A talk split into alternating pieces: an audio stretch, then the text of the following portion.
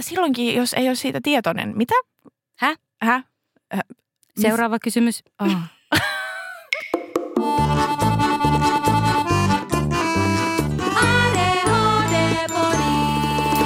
Moi, mä oon Fredrika Heippa hei, minä on Ringa. ja tämä on ADHD-podi.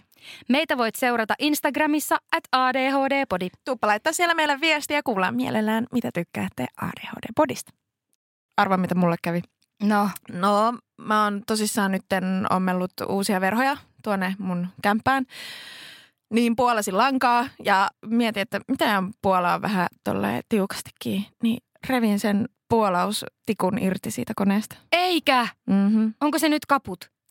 Se on, ja minua ottaa niin kovasti hattuun, että, että ei ole tosikaan. Ja vein sen eilen korjaajalle. Ensimmäinen korjaaja sanoi, että en korjaa, sille ei voi tehdä mitään. Toinen korjaaja sanoi, että jos se voi korjata, niin 120. Paching! Sinne männöö sitten. Niin nyt on sormet ristissä, koska muuten menee uuden hankinnaksi ja tuota, ei yhtään kyllä nyt hotsittaisi ehkä pystyisi eikä kykenisi. Tästä päästäänkin päivän aiheeseen Q&A, eli kysymyksiä ja vastauksia, mitä on tullut kuuntelijoilta. Viime viikolla oli jo ensimmäinen osa ja nyt on toinen osa. Ja se, miksi tämä liittyy tuohon sinun äskeiseen selitykseen, on se, että tämähän on myös tuotantokauden viimeinen jakso. Onkin tullut aika kysyä, että kuinka voi Fredun painopeittoprojekti? No nythän mulla on tää rikkinäinen ompelukone tässä tämmöisenä tuota, tekosyynä, että ei etene. No missä vaiheessa se on? Onko niinku toivoa saada se jouluksi valmiiksi? Ei. Ei. Sitä toivoa ei enää ole. Tuota, mullahan siis keskellä huonetta törröttää se kaurasäkki edelleen, että se muistuttaa mua kyllä joka päivä siitä, että se on kesken se projekti. Ei se haittaa, keskeneräisyys on ihan jees. Joo. Kyllä mäkin sen on hyväksynyt. Mä kaipaan sitä painopeittoa ja nyt mä sitäkin enemmän kaipaan sitä ompelukonetta. Miten käykö sulle tällaisia? Koska mä välillä mietin, että mä tarttisin, että mun välineet, minun laitteet, minun kaikki elämäni asiat on niinku idioottivarmoja. Että mä en saa niitä vahingossa rikki. Koska aina kun mä oon varovainen, niin mitä ei tapahdu, mutta sitten tulee semmoinen musta hetki, kun mä oon ajatuksissani. Ja kato mitä kävi. Puola tikku lähti irti. Varmasti käy muillekin. Ainakin mulle käy ja luulen, että meidän kuuntelijatkin samaistuu.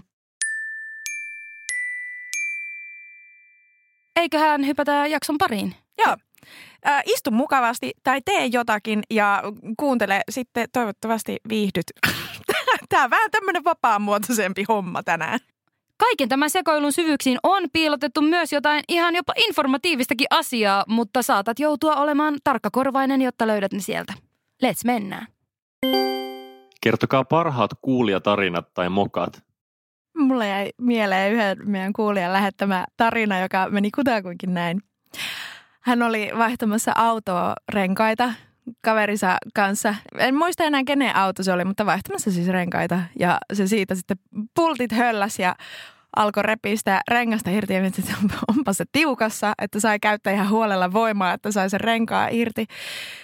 Ja kun se rengas oli irti, niin sitten se kaveri tokas, että, niin, että se ei ole edes tunkin päällä se auto, että se repi sen renkaasteen irti ilman, että se oli ilmassa koko puoli.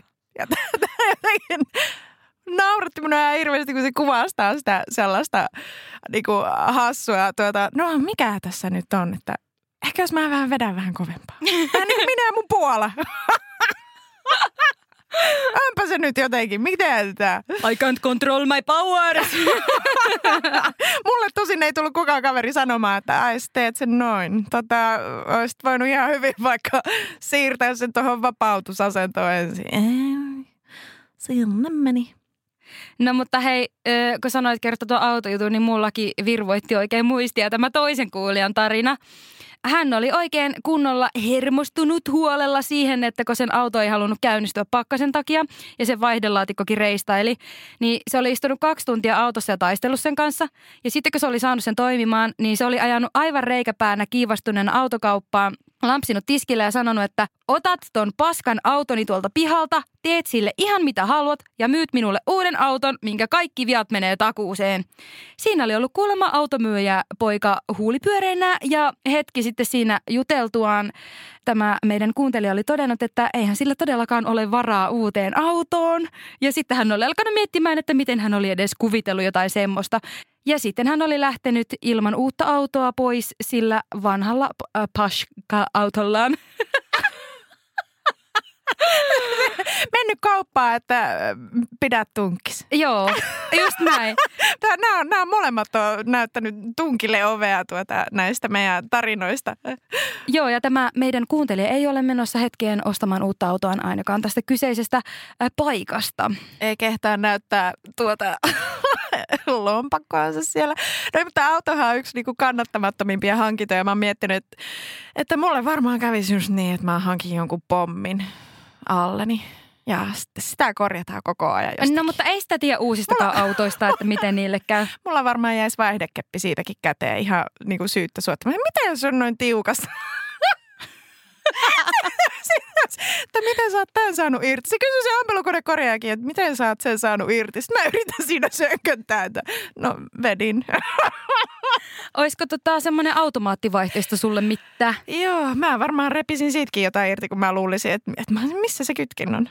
Mikä se oli se yksi tarina, mikä saatiin kuulijalta, jossa tuota, äiti henkilö kertoi lapsensa, neuroepätyypillisen lapsensa toiminnasta, jossa siis, siis lapsi menee iltasi nukkumaan vaatteet päällä. Että hän on niin ennakolta valmistautunut siihen seuraavaan päivään, että hän on ihan niin kuin mintissä aina iltasi siellä peito alla. Mieti kuinka nerokas lapsi. Siis oikeasti se on seuraava Einstein. Mä oon ihan fani, siis nerokasta. Et se on ihan niin kuin vanha juttu pistää jonkin tuolille valmiiksi seuraavan päivän vaatteet, ei kun ne päälle. Joo, ja siis tiedätkö, miksi tämä tekee näin tämä lapsi? No. No sen takia, että se haluaa käyttää kaiken ajan hyödyksi, ettei minuutit mene hukkaan. Niin aamulla vai? Ei, mä en kestä. Niin, koska siis tavallaan, että pukeutumiseen ei kulu aikaa aamulla, niin sitten voi nukkua varmaan pitempään. Niin. Arvaa mun vanhassa kämpässä. Meillä oli semmoinen kahvinkeiti, joka ei, jossa, siis tiedätkö, että kun on kahvinkeittimi, jossa on semmoinen niin automaatti, että se laittaa se aina tiettyä aikaa. Se voi ajastaa pistää siis mikä se on, kahvinkeittimen päälle. Joo. Meillä ei ollut sellaista, että oli ihan vanhan liiton mokkamasteri, joka piti itse laittaa päälle. Niin me pistettiin semmoinen, semmoinen äh, mikä se on siihen töpseliin, mikä se on, pistorasiaan pistettiin semmoinen äh, ajastin äh, tota, soketti, johon laitettiin se kahvinkeitinkin. Ja se ajastettiin johonkin aamukasiin. Ja Aika siellä, hyvä. Mä otan aplodit vastaan, aplodit vastaan. Woo! Taisi olla mun idea, ainakin otan kunnia siitä. On hyvä, aina kannattaa ottaa kunnia, vaikka idea ei olisikaan oma. Terveisiä ponilinnoon. Moi ihanat ADHD-naiset. Mä haluaisin kysyä ehkä erityisesti Ringalta, että miten ADHD näkyy ja vaikuttaa taiteelliseen ja kautta tai luovaan työskentelyyn. Onko siitä jotain hyötyä, entä onko siitä haittaa? Hyötyä on se, että ideoita syntyy aivan hemputisti ja ihan joka ikiseen asiaan ja taiteen alaan, myös niihin, joista mulla ei ole yhtään mitään tietoa, niin täältä löytyy. Mä oon oikeasti miettinyt, että minun pitäisi tehdä sellainen konsulttipalvelu, jossa mä keksin eri yrityksille ideoita ja autan niin kuin ihan mikä tahansa ala, niin multa ihan oikeasti löytyy. Mä väitän, että ne on vielä tosi hyviä ideoita ja tykki-ideoita.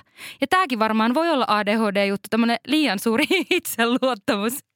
niin se auttaa tällaiseen taiteelliseen työskentelyyn. Mutta sitten tässä on myös tämä kääntöpuoli, eli ihan ikuinen itsekriittisyys ja perfektionismi. Mulla meni ihan tolkuttoman kauan aikaa ennen kuin me sain julkaistua omaa musiikkia. Mä oon tehnyt sitä tosi pitkään ja mulla on edelleen aivan järkyttävät määrät minun pöytälaatikoissa biisejä, biisiaihioita, runoja, käsikirjoituksia, ää, elokuvaideoita, vaikka mitä konsepteja, kaikkea poikkitaiteellista, tieteellistä. Siis näitä vaan niin oikeasti riittää. Siis aivan järkyttävät määrät. Mutta kun tulee just tuo itsekriittisyys. Ja se on ollut se harjoittelun paikka ainakin itselle, että oppii sen, että se ei ole minun vastuulla oikeastaan se niin kuin vastaanotto, vaan se on sitten siellä toisessa päässä niin nämä ihmiset, jotka sitä taidetta kuluttaa tai just mm, työpaikoilla jotenkin joutuu karsimaan tai kehittämään minun ideoita, niin Se on ehkä enemmänkin se, että me heitän sen pallon. Uskaltaa ottaa sen riskin, että heittää sen pallon jollekin toiselle, joka sitten tekee sen laadun valvonnan. Niin se on se niin kuin tavallaan haaste, missä pitää oikeasti olla armollinen itselle. Fredulla on kuulemma bisnesidea, mutta siitä te ette saa tietää, koska se on meidän salainen bisnes. Niin, mä oon niin huono bisneksissä, että mun bisnesideat ei kyllä yleensä kanna mihinkään. Joo, eri mieltä. Fredun bisnesideat on parhaita. Ottakaa yhteyttä Freduunkin. Meillä on, me ollaan ideanaattorit. Ideanaattorit. Ideanators. Oi, oi. Vastasiko tämä sinun kysymykseesi, rakas kuulija? Oletko laatikossa? Ei hätää. Soita Ideanators. Ideanators. Ideanaattorit pelastavat sinut tylsästä harmaasta laatikostasi ja siirtävät sinut Aikakapselilla menneeseen ja tulevaan yhtä aikaa eri ulottuvuuteen ja sen ääriin ja sen äärirajoille, joita ei olekaan, koska kaikki paisuu kuin tähtipöly. Toi olisi niin kuin valmis kappale. Tähti- Tähtipöly paisuu paisumistaan. Pa, pa, mulla tulee vähän sellainen niin kuin Risto meets maustetytöt meets äm, Sakea ilta. säkä ilta meets joku proke vielä. Plutonium 74. Oh, aina, ikuisesti. Uh. Hei joo, mutta jotain punkkia pitää vielä olla vähän lisää. Joo, joo, olisiko toi... Ursusfaktori. No sekin käy. Tai mikä se on se kova Ei se ole niin punkki. On se vähän punkki. Häh? Mikä se on se bändi Kovasika jutussa? Pertti Kurikan nimipäivä. Ah, no niin. Joo, täällä on kuulkaa levyä tulos. Oottakaa vaan, kuulkaa, kuule kohta räjähtää radio aallot. Mä oon kokenut, että mun elämä on sellaista, että joko teen koko ajan sata asiaa yhtä aikaa tai sitten vaan makaan semmoisessa väsymyskoomassa tai sitten mun pää on täynnä ajatuksia ja biisejä, jotka soi yhtä aikaa päällekkäin. Tai sitten kun multa kysytään jotain, niin mun päässä ei liiku mitään. Mutta niin, mun kysymys oli, että onko teillä mitään hyviä tarinoita sellaisesta kaikki tai ei mitään tilanteesta? Kaikki tai ei mitään. Kaikki tai ei. Se voisi olla hyvä ADHD-biisi.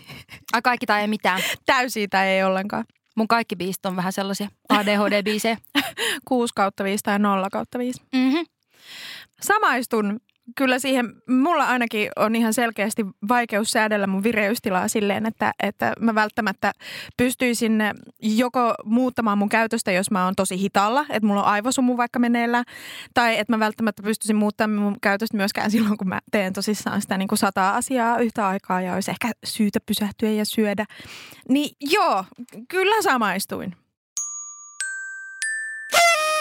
Juhliminen on mulle jotenkin tosi iloinen asia aina.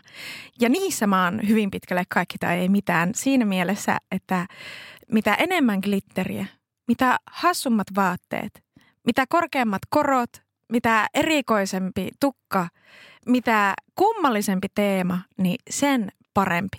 Sen ei jotenkin tarvitse edes olla niinku bileet välttämättä, vaan se, että on niinku juhlan tunnelma ja kokoonnutaan yhteen ja ollaan yhdessä ja Mä oon siis esimerkiksi pukeutunut Edeniksi yksiin juhliin. Fredu on myös tehnyt esimerkiksi biisin yhtiin juhliin. Britney Spears coverin. Puhutaanko me siitä? Kai se oli se. joo, joo, kyllä, kyllä. Tai Ah, siis, en on tiedä, onko eeppinen. näitä muitakin yhtään epäilys vaikka olisi. Mun siis pitkäaikainen lemppari on myöskin, mä, mä soitan tota J. Karjalaisen sekaisin biisiä. Mä oon siis soittanut, se on yksi ensimmäisiä, mitä mä ikinä oppinut kitaralla soittaa joskus 15-vuotiaana. Ja siitä on vuosien varrella tullut mulle tosi rakas kappale ja mä esitän se aina ihan vähän eri tavalla, mutta se otetaan joka kerta hyvillä vastaan. Juhliin liittyen mä oon kaikki tai ei mitään. Ja nimenomaan silleen, että pitää saada pukeutua, pitää saada laittaa meikit, glitterit, ihan kaikki. Kyllä se taidat muutenkin olla vähän kaikki tai ei mitään, koska esimerkiksi meidän työskentelytahti on vähän sellaista, että me saatetaan olla muutama päivä sille, oh, joo, no niin, nyt soitellaan toisillemme sille ja ihan niin täpöä vaan tykitellään töitä ja ollaan sille, aah, jee, tää on parasta ikinä. Sitten Totta. niin muutaman päivän päästä sille, jos toinen ottaa yhteyttä, niin Sitten ehkä. Sitten ehkä sit on vähän niin kuin vastataanko edes puhelimeen. Tai se, se on vähän silleen, että tehdään 247 näitä töitä ja sitten ja sit sen jälkeen yritetään pitää joku palaveri. Ja sitten siinä kohtaa me molemmat huomataan, että nyt ei muuten enää lähe. Että me ollaan tehty hei tässä nyt niinku puolen kuukauden työt jossain parissa päivässä, niin pitäisikö vähän niinku chillaa. Niin se jotenkin se, minusta ainakin meidän työnteko on hyvin tällaista. Totta. Sitten kun siihen toimeen tarttuu, niin sit se on tehtävä. Mulle siivoaminen on vähän sellaista myös, että mun pitää ihan tosissaan tietoisesti ripotella sitä vähän viikon eri päiville, koska muuten mä siivoon niin kuin koko päivän. Se on vähän sellaista, että niinku välttelee täysiä tai sitten kun saa itseään niskasta kiinni, niin sitten tekee sitä asiaa täysin. Joo, totta, totta. Onko sulle uudet harrastukset tai projektit sellaisia, että, että ne lähtee ensin silleen kaikki mentaliteetilla? Tai mun kokemus ainakin on semmoinen, että kun mä alan harrastaa jotain, niin mä niinku kaivan sen juurineen, tiedätkö, että mikä tämä juttu on, että mä haluan ymmärtää sen ihan täysin. Ja siitä mä jotenkin vasta voin rauhoittua ja nähdä, että tuleeko siis mulle pitkäaikainen harrastus vai ei. Kyllä mulla varmaan on jo. Mulla on vaan semmoinen, että mulla on aika harva projekti jää sitten sillä kesken. No okei, tämä on nyt semmoinen, josta varmaan alkaa puhelimet soija ja tekstiviestit vilkkua, että ei ole totta. Yksi mun kaveri muuten sanoi mulle kerran, että tosi kiva varmaan olla sun kanssa parisuhteessa, että, että siellä aloitat kaiken ja kumppani joutuu osaattamaan asiat loppuun, kun koko ajan tulee joku uusi idea ja sitten pitää mennä sinne. Ja tämä on ihan totta, mutta mun kokemus on myös se, että siihen voi mennä pitempi aika, mutta mie yleensä saatan ne asiat jotenkin loppuun. Ja sen takia mulla on koko ajan ihan järjetön määrä projekteja päällä. Että ainakaan mie en niin suostu myöntämään, että mie en olisi saattanut niitä loppuun, ne on vaan vielä kesken. Mä oon jossain vaiheessa myös päätynyt harjoittelemaan sitä, että osaa saattaa projekteja myös eteenpäin. Ja tunnistaa kohtalaisen varhaisessa vaiheessa, että kannattaako tätä niin kuin pinnistellä eteenpäin vai ei. Et painopeitto on vähän semmoinen hassu vitsi siinä mielessä, että mä tiedän, että se tulee joku päivä valmiiksi, mutta siinä voi mennä aikaa. Et mm. Mä, mä niin kuin tiedostan sen, että, että se projekti valmistuu kyllä, mutta et se, se ei välttämättä tapahdukaan siinä aikataulussa, mitä mä alun perin olin ajatellut. Mutta se on silti edelleen sillä to-do-listan osalla, mistä mä tiedän, että, että mä niinku haluan tehdä tätä. Mutta heti kun se alkaa lipsua sille puolelle, missä se, että ei hitto, ei yhtään kiinnosta, niin sitten siis niin mulla on myös olemassa kyky kantaa se painopeitto roskiin keskeneräisenä. Mm. Ilman, että mä niin kuin soimaisin siitä itteeni. Että no ei, sitä oli hauska tehdä se ensimmäinen viikko. No mutta mullakin on ehkä tällä, että mä en niin suhtaudu asioihin harrastuksina ollenkaan, vaan projekteina, jonka takia mulle voi tulla sellainen, että nyt minä haluan alkaa tekemään huppareita, sitten mä teen niitä huppareita vaikka muutaman, mutta sitten mä en enää teekään ikinä. Se oli siinä, moro. Mutta ne, on, ne projektit on tullut loppuun. Et se ei ole tavallaan, niin kuin, se on vähän semmoinen minä ja uusi harrastukseni, mutta se ei kuitenkaan ole, koska me vaan ajattelen, että se on tämän hetken juttu. Sitten vaan jotkut niistä jutuista säilyy läpi elämän siis parhaimmat muistisäännöt, mitkä on parhaimpia sellaisia, kun tuntuu, että ei toimi, jos laitat lapun otsaan tai tietokoneeseen tai kännykkään muistutuksen tai kännykän päälle lapun tai oveen, niin mikä sitten enää avuksi tähän? Laita se lappu siihen otsaan nastalla. Arvaa, mikä minun eka ajatus oli. No. Ryhdistäydy ihminen. Yritä nyt edes. No ei, mutta siis silleen, että jos et oikeasti yrittänyt tommosia kaikkia, tuo on, tuossa on niin aika semmoisia niin tykkijuttuja, että niin jos se on visuaalisesti koko ajan sinun näkökentässä ja puhelinkin kilikuttaa, niin ei siinä oikeastaan enää varmaan auta, kun vaan tarttua toimeen. Tai hyväksyä se, että olla, oma elämä on vähän semmoista. Tuota, tässähän voisi olla kyllä apuna tällainen, riippuu nyt vähän, että mitä pitää muistaa. Mitä pitää joko muistaa tai saada aikaiseksi. Niin mä oon puhunut joskus aikaisemmissa jaksoissa näistä toimistopäivistä, joita mä oon pitänyt elämässäni. Eli mulla on toimistopäivä, jolla mä hoidan niitä asioita, joita mä en ikinä halua hoitaa, mutta silloin mun on tehtävänä. Niin tähän auttaa se, että sitä toimistopäivää viettää jonkun kanssa. Niin, että on pakko olla siellä paikalla ja on pakko istua sen asia äärellä niin kauan, kunnes sitä on edes edistetty johonkin suuntaan.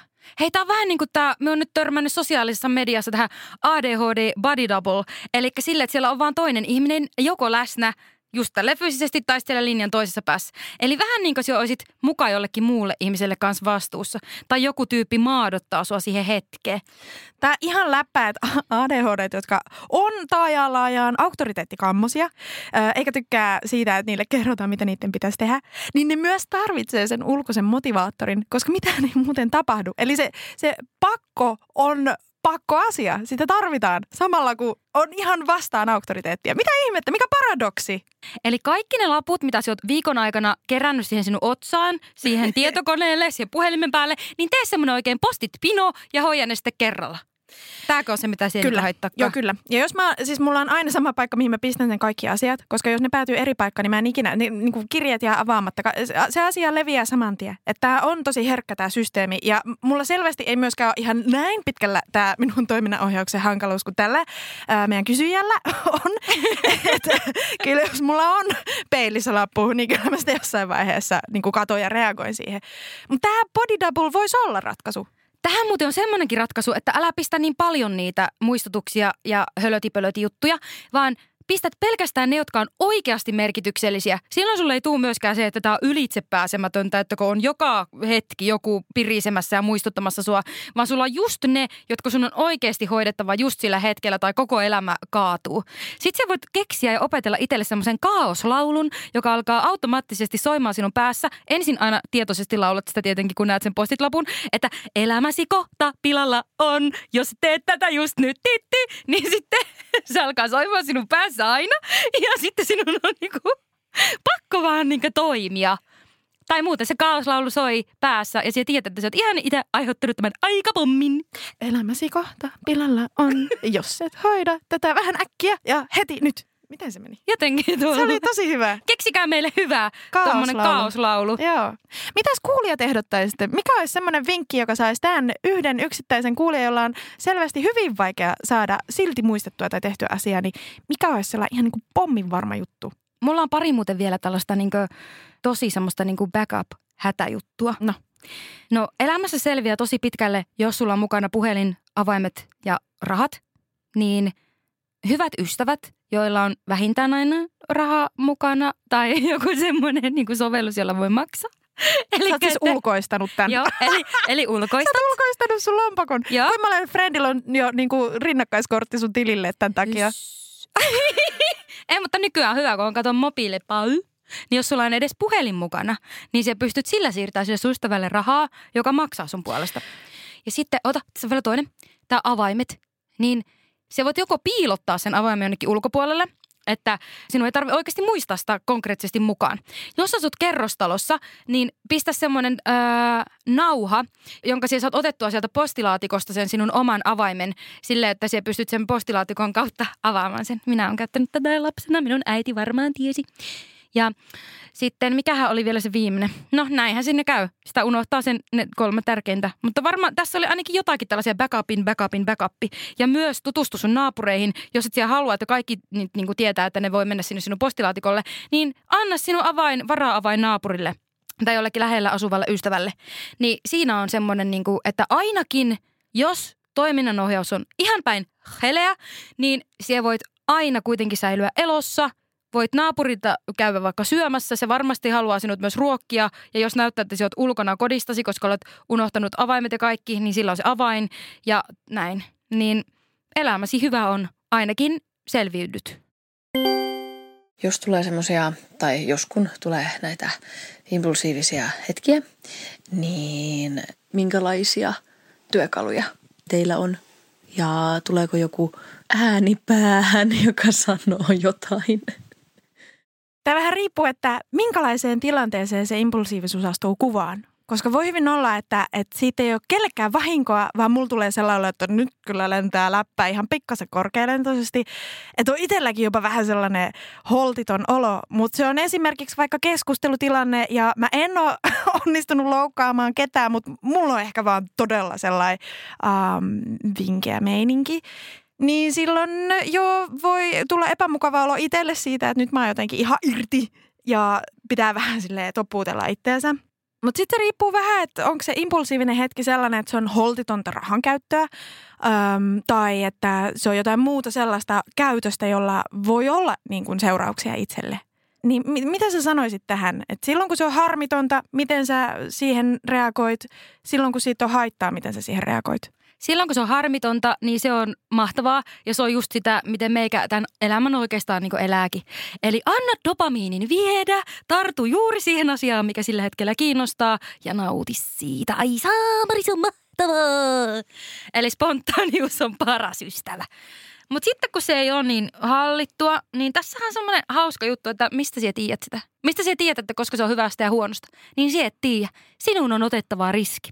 Niin mulla ei ole tähän mitään muuta kuin, että se on aina hyvä juttu. Seuraa dopamiinia, pidä kivaa ja kärsi seurauksista.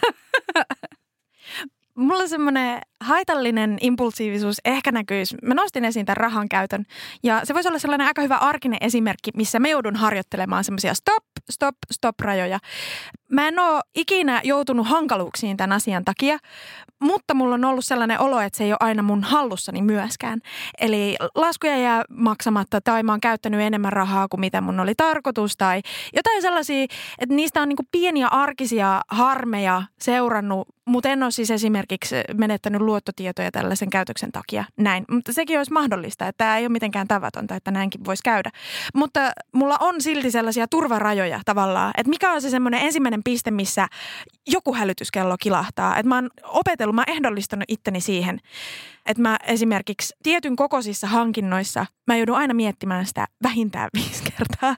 Tai että et kun, kun se ostos menee tietyn summan yli, niin mun pitää pysähtyä sen äärelle.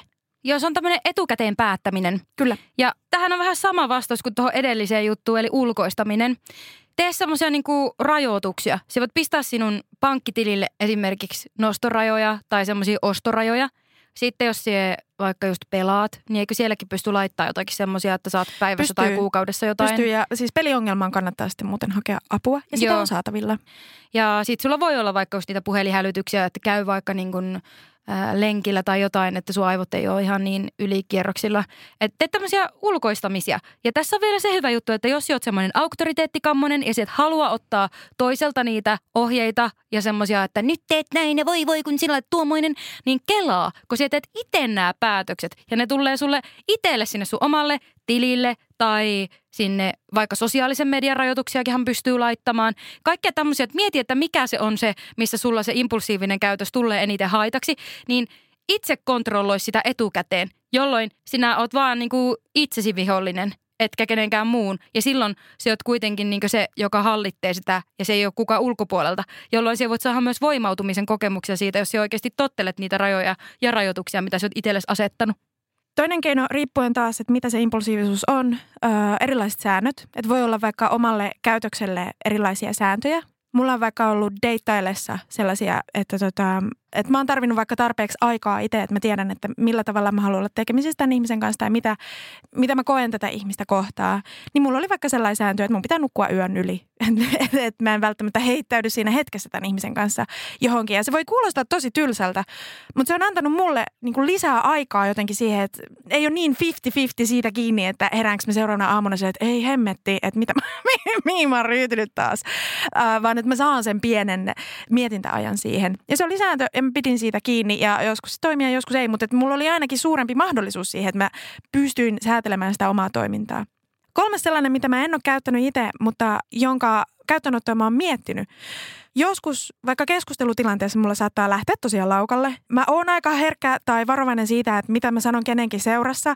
Ja mä harvoin loukkaan ketään, mutta mä koen, että mulla on aina olemassa se joku viimeinen äh, paikka, missä mulla, jotenkin lähtee ihan tyystin lapasesta. Ja mä saatan sanoa jotain sopimatonta tai älähtää jollekulle. Tai että se, se ei aina ole mun hallinnassa. Niin semmoinen, että jollakulla mun läheisellä ihmisellä olisi tämmöinen kahden kortin veto-oikeus. Esimerkiksi keltainen kortti ja punainen kortti. Ja se voi voi sanoa mulle, että keltainen kortti, jos mä oon silleen niillä rajoilla, että onko tämä enää sopivaa. Tai punainen kortti, jos mä oon ylittänyt sen rajan. Josta mä niin tietäisin itse, että okei, että, että nyt niin on itsereflektion paikka. Hyvä vähän miettiä, että, että mitä tuli sanottua. Ja saa ehkä itsestään ennen kuin edes sanoo tai tekee jotakin ö, loukkaavaa tai joka ylittää jonkun rajan, niin sai sitten se kiinni siitä. Kuinka pelastaa itsensä itseltä koulutus Ringalta ja Fredulta tulossa keväällä 2022. Tässä on ihan verkkokurssimateriaalia. Tämä olisi todellakin. Chiching.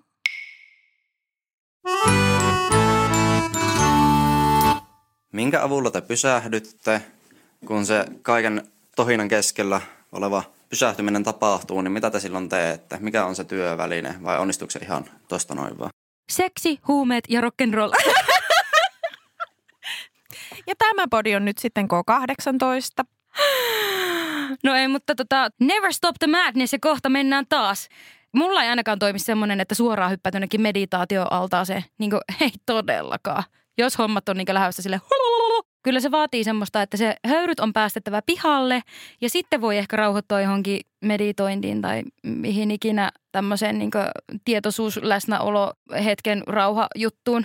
Mutta me myös vähän kyseenalaistan sitä, että – miksi pitäisi pysähtyä. Ehkä ainoastaan just tämä tämmöinen, niin mikä liittyy vähän siihen edeltävään kysymykseen, että jos hommat niin on ihan lapasesta ja oot sille superspontaani ja impulsiivinen tilanteessa, jossa ei kuuluisi olla, niin sitten ehkä tulee paikalleen tämmöiset keinot. Itselläni toimii nämä aistiärsykkeet, että pitää päästä haliin, pussaileen tai saa leikkiä jollain kissallelulla. Grau. Tota, mä, mä, mä luulen, että, että siihen tosiaan mullakin vaikuttaa se, että niin kuin mistä tarvitsee päästä pysähtymään. Että silloin, jos kaikki on ihan fine ja päivä on ollut aika tavallinen, niin pienemmätkin asiat riittää. Että se on vain just vaikka tällainen halihetki tai joku muu niin kuin lempeä tapa muuttaa sen, sen jotenkin päivän kulkua siinä kohtaa ja palautua siitä, mitä aiemmin on tapahtunut. Mutta äh, mulla on myös siis sellainen, mulle voi käydä niin, että – mun kierrokset vaan yltyy ja yltyy. Ja tämä ei välttämättä tapahdu vain päivän sisällä, vaan tämä voi tapahtua viikkojenkin niin kuin ajalla, että, että mulla pysyy jotenkin pitkään kierrokset tosi korkealla. Ja mä jaksan sitä tietyn aikaa. Se voi Miekin olla... jaksan sun kierroksia tietyn aikaa. että et tulee semmoinen uh, uh, ajanjakso, että et on jotenkin paljon meneillään ja siihen voi liittyä myös paljon stressiä ja sitäkin sietää tiettyyn pisteeseen asti aika hyvin. Mutta sitten jossain kohtaa se muuttuu myös kuormittavaksi. Vaikka ne olisi kivojakin asioita, niin mitä jotenkin niin kuin suuremmat ne kierrokset on, niin sitä vaikeampi enää millään ihan lempeillä keinoilla mun on päästä siitä alas. Että mä saatan pystyä hallitsemaan sitä just vaikka tietoisuus- tai läsnäoloharjoituksilla. Semmoisella ihan niin kuin hetkenkin pysähtyminen voi auttaa mua vähän jotenkin, oh, okei, okay, että missä mennään, mitä mulle kuuluu oikeasti just nyt. Mutta sitten mä saatan tarvita todella voimakkaita pysähtymismenetelmiä, joita siis voisi olla vaikka avantouinti, voisi olla joku koko yön kestävä tanssimaratoni tai joku sellainen niin kuin todella fyysinen ää, kokemus, joka, joka ei anna mulle mitään tilaa olla missään muualla kuin siinä hetkessä just silloin. Ja sen tarvii olla sitä voimakkaampi, mitä kovemmat ne kierrokset on, jotta se jotenkin pysähtys. Minä luulen, että sulla ja mulla on tässä tosi selkeä yhdistävä tekijä, ja se on aistiärsykkeistä tämä kosketus, tai niinku nimenomaan fyysisyys. Minä ihan niinku heitän tässä suoraan tämän top kolmosen, ei ehkä just tässä järjestyksessä, mutta ne on tämä avantouinti, tanssiminen ja sitten semmoinen, mitä ei vielä sanottu, niin hieronta. Joo, hieronta on kova. Se on tosi kova. Niillä saa itseensä parhaiten pysäytettyä. Joo. Toki sitten, jos pitää silleen vähän niin kuin nopeampaa eikä aikaa lähteä tälle suorittamaan tätä pysähtymistä, niin voi olla haastavampaa. Mutta tässä teille, olkaa hyvä, kertokaa parempia, jos muka löytyy. Voiko ADHD-diagnoosilla ja lääkekokeilun aloittamisella oikeasti voida, voida joskus vähän paremmin, koska on niin monta ongelmaa ollut ja lääkitty mieliala lääkkeillä ja muilla niin pitkään ja silti ongelmat on jatkunut edelleen, niin mietityttää, että onko sitten, jos sen ADHD-diagnoosin saisi ja siihen saisi jonkun lääkityksen, niin paraneeko se olo, olo silläkään. Mie tiedän, että Fredulla on tähän paljon sanottavaa, mutta ennen kuin päästetään Fredu irti, niin mie sanon, että Oi, ettien, että todellakin voi, koska sehän on ihan mahdollista, että sulla on niitä vääriä diagnooseja ollut siellä taustalla, jonka takia se ei ole auttanut sinua, mitä sä oot aikaisemmin apua saanut. Niin sinä et kuule voi tietää, vaikka tämä olisi juuri se halleluja, taivas aukeaa hetki juuri sinulle, rakas ystäväni. Vai mitä, Fredu? Kyllä vaan samaa mieltä sunkaan, Ringa. Se on ihan totta. Se on niin yksilöllistä, mikä kellekin toimii. Ja kun näitä tosissaan, jos on myös muuta lääkitystä, niin mikä lääke ADHD toimii toiselle, niin nämä toimikaan sitten toiselle, koska siellä voi olla vaikuttimia niin monta erilaista. Ja siksi sitä lääkitystäkin joudutaan monesti etsimään, että mikä niin kuin se tarve on ja mikä se muu tausta jotenkin on. Ja siksi se on ammattilaisen homma tehdä se lääkityksen kartoitus ja koko seuranta ja muu. Ja sitä voi joutua kokeilemaan parikin kertaa. Henkilökohtainen kokemukseni on, että siitä on apua, siitä ei ollut yksin apua. Mulla on myös muuta lääkitystä, joka on niin kuin sen kanssa tavallaan tukena, että se yksin ei ratkaisu yhtään mitään. Ja sitten on niitä lääkkeettömiä tukimuotoja, kuten terapiaa, joka sitten osaltaan auttaa siinä mutta siis ikävä faktahan on se, että ei se kaikkia myöskään sitten auta. Et se, se on tiedettävä myös siitä lääkityksestä, että sitä voi kokeilla, mutta se voi olla, että se ei ratkaisekaan yhtään mitään. Minun kokemuksen mukaan se on just noin niin kuin sä sanoit, että se lääkitys yksinään ei auta mitään, eikä se lääkitys ole se ihmepilleri, vähän niin kuin mitä lääkitysjaksossa puhuttiinkin, niin se ei suoraan ole se, mutta se voi antaa sulle sellaisia valmiuksia, että sie pystyt toimimaan paremmin. Eli siinä on niin kuin tavallaan myös se asennoituminen, että eihän se lääke sinusta tee erilaista tai parempaa tai huonompaa ihmistä tai aikaansaavampaa, vaan se antaa sulle ikään kuin valmiuksia. Voiko näin sanoa? Voi sanoa, joo se antaa semmoista toimintakyvyn mahdollisuutta edes. Mm. Joo, se on ihan totta. Se madaltaa sitä kynnystä. Mä oon kuullut jostakin, että ADHDn kanssa ihan kaikki masennus- tai mielialalääkkeet ei ole yhteen sopivia. Eli jos on semmoinen tilanne, että ei ole diagnosoitu ADHDta, niin voi hyvin olla, että on hoidettu semmoisilla masennus- tai mielialalääkkeillä aikaisemmin, jotka ei itse asiassa olekaan sopivia sen ADHDn kanssa. Ja tästä voi johtua se, että käykin niin, että sieltä ei löydy sopivaa lääkettä, koska ei tiedetäkään, mitä kaikkea pitää ottaa huomioon. Ja sitten kun onkin se ADHD-diagnoosi, niin sitten pystytään myös sitä sovittaa paremmin siihen yhteenkuuluvaksi. Eli, eli tämmöinenkin niinku faktori on läsnä. Jep. Ja sitten voi käydä myös sillä lailla, että todetaan, että ne kaikki muut on ollut vääriä diagnooseja ja sitten sijoitkin sille, että no niin, tämä oli tämä juttu ja sen takia tämä lääke nyt toimii, kun tämä on oikea asia, mitä kerrankin hoidettaa. Ja vielä sellainen vertauskuva tuohon, mitä me yritin tuossa lässyttää aikaisemmin, niin se on minusta vähän samankaltainen asia kuin että sinä voisit olla vaikka maailman paras jääkiekkoilija, mutta sulla ei ole luistimia eikä niitä välineitä, mitä siihen voi niinkö tarvita, niin sä et pysty tekemään sitä ollenkaan. Mutta sitten sulla annetaan kaikki huippuvermeet, niin ei sinusta silti tule NHL-tähteä, jos et tee niillä jotakin. Niin se on vähän niin kuin minusta lääkkeen vastine. Aika hyvin sanottu. Ehkä tässä kohtaa sitten se hyvä valmennus voisi olla niitä lääkkeettömiä. Eli siihen tarvitaan taas uni ja lepo ja liikunta tasapainossa toisiinsa nähden ja sitten se hyvä coachi ja hyvä tiimi, jotta siitä voi tulla jotain. Siis vitsi mikä metafora, niin kun nyt tuli semmoinen klisee, että ei ole tosikaan, mutta se on ihan totta, että jos niin lääkitys on ne hyvät varusteet, niin ne niin muut faktorit pitää olla myös kasassa, että sen homman kanssa voi pärjätä. Minusta sulla on tosi hieno ymmärrys sanasta klisee, että jos jääkiekko ja ADHD on jotenkin yhdistettynä klisee, niin minä haluan kuulla lisää näitä. Tiedättekö sen tunteen, kun te vaikka nyt unohdatte avaimet kotiin tai menette väärän bussin kyytiin tai mitä ikinä, mulle kävi tänään nämä kummakin, niin tota, sitten kun joku saa tietää tästä, niin on silleen, että koittaisi keskittyä asioihin ja kun sä tiedät sun ongelmakohdat, niin jos sä koittaisit miettiä niin kuin ennen, kun sä unohdat jotain, että mitä siitä seuraa, niin miten tämmöinen ihmisille selittää sen, että se ei ole niin yksinkertaista ja helppoa kuin sä luulet? Sano vaan! Mun niinku ensimmäinen impulsiivinen ajatus on silleen, että huuda sille apinan raivolla päin naamaa. Toimii saletisti. se säikähtää niin, että se sanoo enää mitään.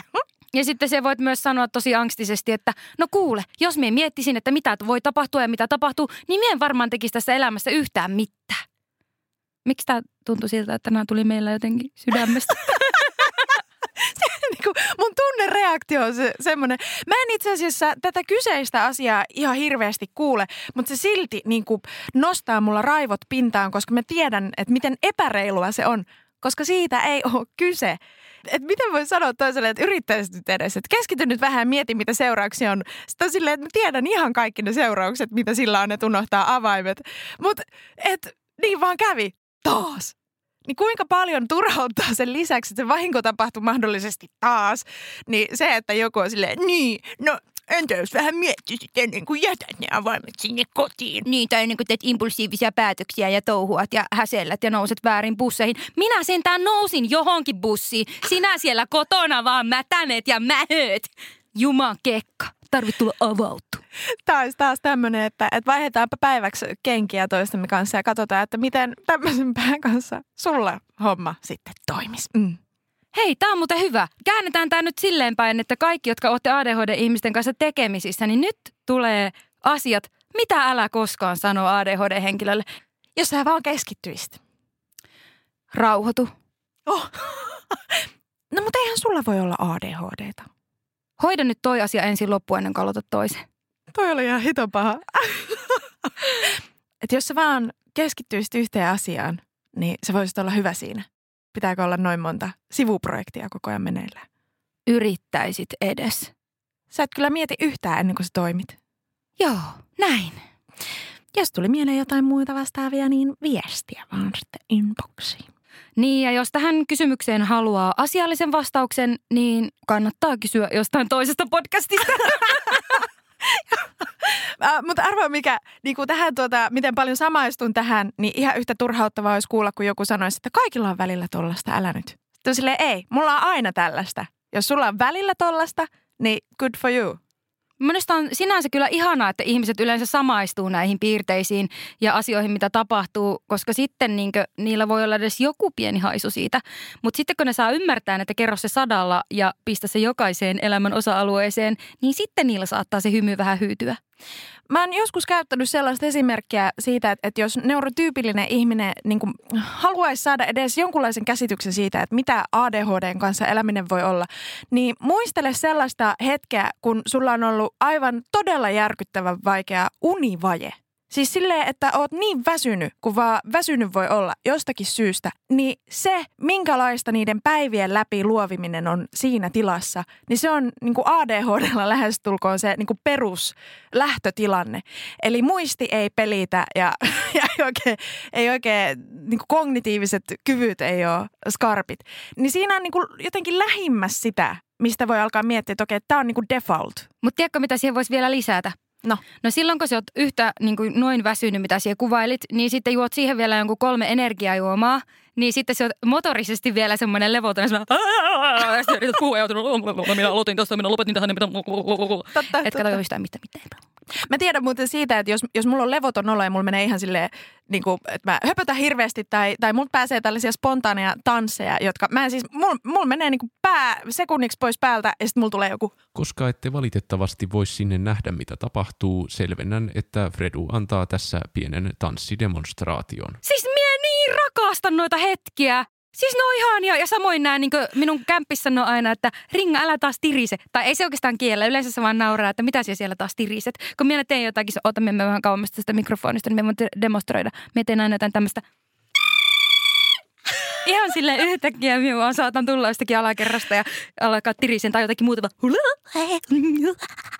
jotain, tiedätkö? Kuulostaa kyllä tutulta. Mä pitää ehkä, ehkä kokeilla tuota tirinää. Kun mä niinku, aina kun mä koitan tässä miettiä, että mitä se on, kun se tapahtuu silleen niinku kotona ja vähän jotenkin aina yllättäen. Ja mun esimerkiksi kumppanin kanssa mä joudun pyytää siltä ihan välillä anteeksi, koska mä oon saattanut niinku tehdä jonkun mahahieronnan tajuamatta, mitä mä teen. Ja sitten se ihminen on vaan silleen, että mitä täällä tapahtuu. Anteeksi, anteeksi, anteeksi, mä en yhtään tajunnut. Sori, että et mä niinku myöskin tavallaan pelleilen sen ihmisen kustannuksella. Nämä on niinku suurimman osa aikaa kaikki on hauskaa, mutta mä välillä havahdun siihen itse ihan silleen, että ei voi olla totta taas. Joo, ihanaa. Elämä on ihanaa, kun tulee semmoisia pieniä impulsiivisia hetkiä, joita voi niinku itsensäkin yllättää. Kyllä. Tylsää Ai, ei ole lain. Joo, se, se tosin, sitten kun se on niinku, sitä on paljon, kun sitä tapahtuu paljon, niin siitä mä tiedän, että, että mä oon ehkä vähän väsynyt.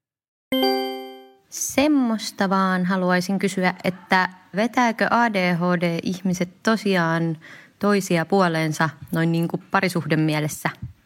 Ja miksi tai miksi ei?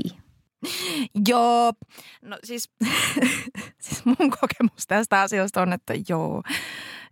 Meillä on tulossa jakso tästä siis ensi kaudella, että me puhutaan enemmän parisuhteesta.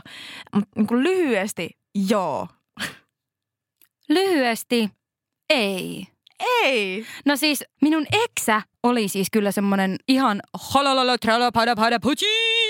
ja semmoinen ja meillä oli kyllä aikamoista villiä menoa, kun molemmat oli aika piirteisiä, niin siinä kyllä joo, ymmärrän ja samaistun ja kyllähän siinä niin tavallaan kun tulee semmoinen automaattinen ymmärrys tietyistä asioista, että kyllä varmasti vetoa. Että minusta se on ylipäätänsä kysymys, että vetoako samanlaiset ihmiset toisiaan puoleensa, joilla on tiettyjä ominaisuuksia, jotka määrittää niitä aika merkittävästi. Mutta sitten se, että ne vetoa puolensa ei tarkoita aina, että ne on hyvä mätsi. Että nykyinen minun kumppani on niin kaikkea muuta ja minä olen niin onnellinen siitä, kun se osaa ajatella asiat niin pitkälle ja pitkäjänteisesti ja sillä on jotenkin homma niin hyvin kasassa, kaikki murot paketissa. Se on siis jotakin semmoista, että niin me voi joka päivä ihmettelen, että kuka tuo tyyppi on, miten se niin hallitsee kaikki nämä maailman asiat. Se on siis wow, ja mun ystävät myös, niin on niitä, joilla on piirteitä, mutta sitten on just sitä ihan toista ääripäätä, jotka on niin, niin neurotyypillisiä kuin voi olla, vaikka toki niillä aina varmasti on niitä, nimenomaan niin kuin puhuttiinkin tuossa jo aiemmin, että piirteitä löytyy kaikilta. Ja ne on ehkä minun omassa elämässä enemmän niitä tarkkaamattomuuspiirteisiä, jotka on niin kuin tosi läheisiä minun kanssa. Että mien niin jaksa ympärilläni sellaista hälinää ja vilinää ja tirinää, koska minä itse aiheutan sitä jo niin paljon, että se olisi tosi raskasta, jos sitä olisi ihan koko ajan kaikki alla niin me jotenkin arvostan semmoista toisenlaista. Tämä käy ihan ehdottomasti kyllä järkeä. Mutta tätä voidaan tutkailla ehkä niin pitemmälle sitten siellä parisuhdejaksossa ensi tuokkarilla, että mitenkä se niin muilla, esimerkiksi meidän kuuntelijoilla on, ja etsitään totta kai tästä myös mahdollisimman paljon tietoa, joten kannattaa olla kuulolla myös keväällä. No moikku moi! Semmoista minä vaan, että onko kaikilla ADHD-henkilöillä auktoriteettiongelmia? Koska kuulkaa itsellä ainakin on. No niin, Ringo itsensä työllistäjä. Avaapas meille vähän. Mitäs ajattelet tästä? Auktoriteetti, nieletkö vai nieletkö karvaasti, jos on pakko? Minä jotenkin luin tuolta rivien välistä, että sinä jotenkin pidät minua ainakin tällaisena auktoriteettiongelmaisena yksilönä. Mä en oikein tiedä, sä oot ehkä sanonut vähän jotain sellaista itse, mutta mä en ole ihan varma. Mikäs, mikä sun suhde on auktoriteettiin? Tämä on minusta oikeastikin mielenkiintoinen kysymys sen takia, että minun näkemys on se, että auktoriteetti-ongelmaisuus usein liittyy tosi vahvasti oikeudenmukaisuuden tuntoon. Ja se on monesti vaan väärin ymmärrystä, mitä tulee usein auktoriteettien kanssa. Varsinkin jos auktoriteetti ei ole hirveän hyvä auktoriteetti tai semmoinen, joka on valmis vastaanottamaan kritiikkiä – koska ainakin mun henkilökohtaiset auktoriteettiongelmat tulee lähinnä vaan siitä, jos minä koen, että jotakin kohtaan on tehty väärin. Ja sitten minä olen siellä kyllä varmasti äänessä. Että mie niin suoraan sanoisi, että minä olen auktoriteettikammonen. Mie suorastaan nautin siitä, jos joku tekee minun puolesta päätöksiä ja sanoo mitä ja miten tehdä. Tai ehkä ainakin, että mitä tehdä ja minä saan itse valita, miten tehdä. Ja että siinä on semmoinen luottamus. Niin silloin, kun ihmisellä on ominaisuudet olla auktoriteettina esimerkiksi johtavassa asemassa, niin sehän on vaan tosi hienoa. Koska minun mielestä auktoriteettiasema ei tarkoita sitä, että se olisi toista ylempänä tai mitenkään parempi. On vain eri tehtäviä. Miten sinä näet, onko sun mielestä kaikki auktoriteettiongelmaisia? No ei oo. Minusta sä avasit tätä asiaa jo tosi hyvin. Et ehkä nimenomaan just se semmoinen, että jos auktoriteettiasemassa oleva henkilö on kohtuuton tai epäreilu tai jollakin muulla tavalla pyrkii osoittamaan sitä niin kuin omaa hierarkista asemaansa, niin mä luulen, että se on se, mikä triggeröi. Ja toisille ihmisille sellaisen toiminnan jotenkin sietäminen on ehkä helpompaa kuin toisille. Ja melkein väittäisin, että tämmöiset impulsiivisuuteen taipuvaiset ihmiset voi reagoida tunteikkaammin siihen, että he, he kokee vaikka, että joku niin kuin simputtaa ihan turhaan tai ei jotenkin niin kuin käytä reilusti sitä niiden auktoriteettiasemaa, joka olisi kaikkien edun mukaista. Niin kai mä niin kuin luulisin, että siellä se tulee vastaan et sit, mitä voisi olla tämmöinen niin yhteiskunnallinen auktoriteetti, jota voisi olla vaikka poliisi tai muuta. Että missä semmoinen auktoriteettivastaisuus sitten menee, että mä luulen, että se on vähän laajempi kysymys. Mm. Ja se on ehkä just se, että kun ne omat toiminnat saattaa johtaa niin tietynlaisiin tilanteisiin, jossa joutuu olemaan tekemisissä auktoriteettien kanssa. Ja koska ei välttämättä elä ihan semmoista tyypillistä yhteiskuntakelpoista elämää, niin sitten se voi näyttäytyä sillä tavalla, niin kuin olisi jotenkin sitä vastahankaan. Vaikka samalla tavalla sitä voisi nähdä, että onko yhteiskunta vastahankaa ADHD-ihmisiä.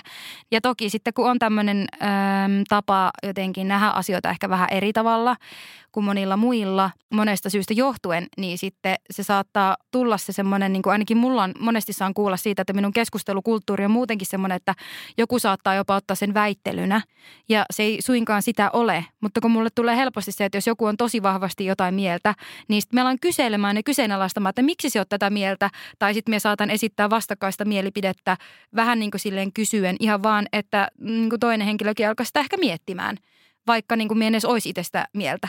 Niin, että semmoinen niin luontainen kyky haastaa tai haluta tietää enemmän tai ymmärtää paremmin, niin, niin se, se voi tulla töksähtäen tai tosi suoraan. Että sanoo asioita suoraan, niin joo, mä kyllä näen, että miksi se voisi jollekin vaikuttaa just siltä, että saisit siis vastaan sitä, että jollakulla mm. on se auktoriteetti, että se kyseenalaistatkin sitä auktoriteettia, vaikka todellisuudessa se asia koskisi ihan muuta eikä sitä auktoriteettia. Ja sitten silloin, kun ihminen on semmoisessa autoritäärisessä asemassa, niin se on helposti semmoisista asioista, missä hänellä itsellään on suuri intohimo tai aate, jolloin se myöskin niin kuin näyttäytyy aika radikaalina tämä auktoriteetin asema tai mielipide, jonka takia se voi niin kuin tuntua entistä enemmän vastustavalta, koska silloinhan se on paljon räikeämpi se vastamielipide myös, kun se ei ole semmoinen, että niin, kuin niin, niin ja niin ja toisaalta ja toisaalta. Vaikka yleensä kyllä se keskustelu ainakin itsellä pyrkii olemaan sitä, että toisaalta, mutta toisaalta ja ootko ajatellut näin ja näin ja mitä jos näin. Mie oikeastaan muutenkin toivoisin semmoista keskustelukulttuuria tähän maailmaan lisää, jossa osattaisiin ajatella, että asiat keskustelee eikä niinkään ihmiset, jolloin päästäisiin niin aika monessa asiassa varmaan syvempiin vesiin ja ytimeen ja sitä kautta niin kuin upeampiin saavutuksiin ja oivalluksiin. Noni, ne oli siinä. Toivottavasti olette tyytyväisiä kaikkiin rönsyileviin aasinsiltaisiin vastauksiimme. Ja jos et ole, niin voi että. Kiitti tästä tuokkarista. On ollut parasta ja mahtavaa ja ihanaa ja ette pääse meistä eroon näin helpolla. Keväällä on tulossa lisää, mutta me ei vielä tiedä tarkalleen, että koska alkaa seuraava tuokkari. Ja vaikka tietäisi, niin ehkä ei paljasteta sitä vielä. Mutta aktiivisia tullaan olemaan vähintään siellä Instagramissa, joten muista at ADHD-podi. Kiitos vaan minunkin puolestani ja ensi keväänä, vähän ennen kuin lumet alkaa sulaa, niin eiköhän podikin palaa. Jännä nähdä. Pitäkää huolta itsestänne ja toisistanne. Hyvinvoinnista, ruokailusta, elämästä, ADHDsta ja nauttikaa ja oikein mahtavia!